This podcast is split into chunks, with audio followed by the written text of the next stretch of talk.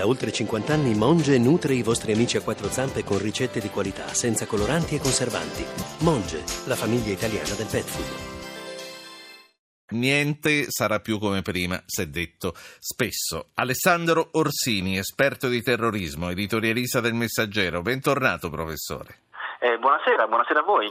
Giovani contro anziani, periferie contro città, abbiamo sentito un po' ovunque. Che cosa cambia ora nella sicurezza interna di un paese che, come abbiamo visto, come abbiamo raccontato, un paese come la Gran Bretagna sa essere molto violento, un paese nel quale una deputata è stata uccisa per le sue convinzioni politiche?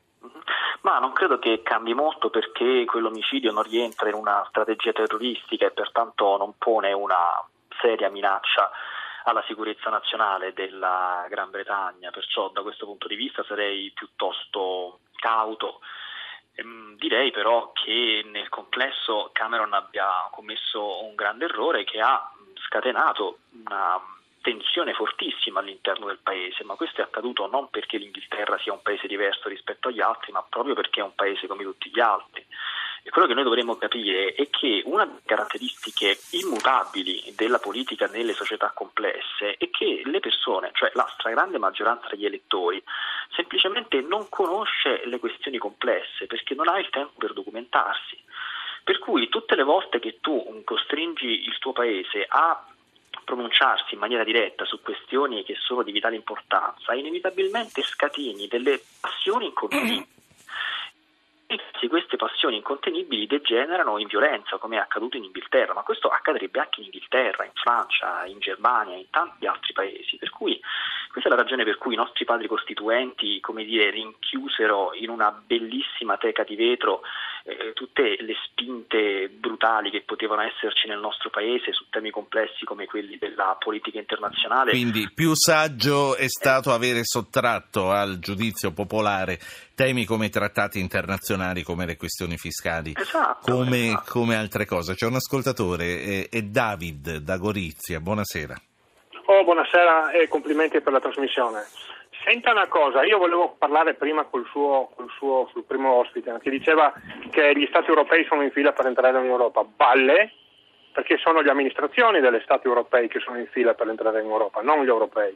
Perché quelli europei, io parlo dei croati, parlo degli ungheresi, parlo dei macedoni, parlo dei serbi, quelli non ne frega niente dell'Europa, anzi, vedendo come vanno le cose, questi non vogliono... Davide, ascolti il mio modesto parere, io credo che se i governanti... Aspetti, dirle, guardi... aspetti, mi lasci dire una cosa, io credo che se i governanti sono in fila, come dice lei, per entrare in Europa, cerchino di rappresentare il volere del loro popolo, se no smettono di diventare governanti molto presto, quindi immagino che se loro chiedono di entrare in Europa è perché sanno che i loro popoli ci guadagnano e alla fine sono contenti. Dica l'altra cosa.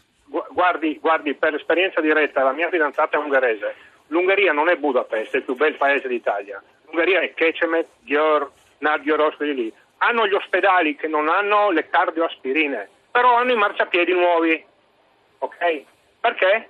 Perché l'Europa ha dato loro contributi per entrare in Europa, le ditte tedesche hanno costruito marciapiedi e strade ed hanno lasciato gli sì. ospedali. Lei, lei, ha citato la comunque... mia fidanzata è cardiologa. Quindi sì. guardi, le, ho, ho, mozioni di causa. No, no, no, ho capito, è, è una, ma comunque eh, voglio dire, eh, l'Ungheria, a proposito di chi rappresenta i cittadini, compresa la sua fidanzata, è, è in fila per uscire, mica per entrare dall'Europa. Grazie David. Stefano Roma, buonasera. Buonasera, buonasera Ruggero. Eh, io penso di non aggiungere niente di nuovo alle voci che sono arrivate. Eh, l'unica cosa Però mi fa che... piacere sentirla, dica. Salve. No, l'unica cosa che penso di questa Europa, e a quanto pare anche hanno pensato i britannici, è che è ormai un'Europa molto vicina alle banche, lontana dai cittadini, che è la cosa incredibile, tanti tanti milioni, miliardi di euro immessi dai famosi bazooka di Draghi e a noi che dobbiamo arrivare a fine mese non è cambiato nulla e questa è la cosa più importante. E questa, cosa ancora più grave, sì. mi scusi, la cosa ancora più grave è che a nessuno, noi italiani, è stato chiesto se volevamo entrare in questo tipo di Europa. Un'Europa che non ha una Costituzione. Noi siamo fra i fondatori, noi siamo fra i fondatori dell'Europa, Stefano. La, certo. la, saluto, la saluto, la ringrazio. Eh, professor Orsini. Ma è, come dire, da questo punto di vista, vede, io sono un sociologo della politica, trascorro la mia intera esistenza a parlare con le persone di politica, le persone comuni che sono principalmente quelle che studio, gli autobus, gli studenti nelle università. E quello che trovo, vi ho detto, le persone semplicemente... Aiuto, ma da dove sta parlando, eh, professore? Eh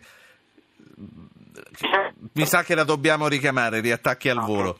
La, la, richiamiamo, anzi c'è poco tempo, quindi spero che riusciamo a restaurare una linea decente. E, mm, fatemi vedere le aperture dei giornali online mentre lo richiamiamo. Corriere della Sera, Gran Bretagna fuori dalla UE è il titolo che Uh, seguiamo da tempo più o meno la stessa scelta ancora per la Repubblica, Brexit al 52%, Gran Bretagna fuori dall'Europa, un titolo che temo non sia stato aggiornato da qualche ora. La stampa, il Regno Unito lascia l'Unione Europea. Professore, proviamo adesso, eccoci. Ecco, sì, Bene. dicevo che sì. il punto fondamentale è che... Mh, sono questioni molto complesse, per cui che cosa accade? Che le persone comuni di fronte a temi molto complessi e, e preoccupanti ricorrono alle ideologie. Perché? Perché le ideologie hanno questo potere molto affascinante di mh, ridurre la frustrazione che deriva dal fatto che non comprendiamo. Quindi che cosa accade? Che di fronte a questioni complesse utilizzi- utilizziamo le ideologie e tutto diventa semplicissimo. Il mondo viene diviso in due sole parti, ci sono i banchieri cattivi da una parte e c'è il popolo dall'altra e questo consente due mosse fondamentali. La prima è di tipo psicologico, quindi riduciamo la nostra frustrazione che deriva dal fatto che non riusciamo a comprendere la complessità di certe tematiche e dall'altra parte assumiamo, come dire, abbiamo l'impressione che, che abbiamo capito tutto. Infatti le persone comuni sulle questioni di politica internazionale tendono a sapere molto poco e tendono ad avere opinioni molto radicali, perché questo sì. è appunto l'effetto eh, salvifico, se vuole. E a essere molto assertivi, come l'ultimo esatto. ascoltatore che ha detto a noi non ci ha chiesto nessuno di entrare posso, in Europa. Posso sì. permettermi, ecco, osserviamo le, le, ideologie, a parte l'abbiamo vista in azione in Inghilterra con questo tipo di omicidio, perché persona, l'omicida è appunto una persona che ha questa caratteristica, cioè non sapeva nulla, non capiva nulla di politica internazionale, ma era convinto di sapere tutto. Ma, ad esempio, anche quando ne parliamo dei eh, banchieri, nelle società complesse, le società complesse non funzionano come le società semplici.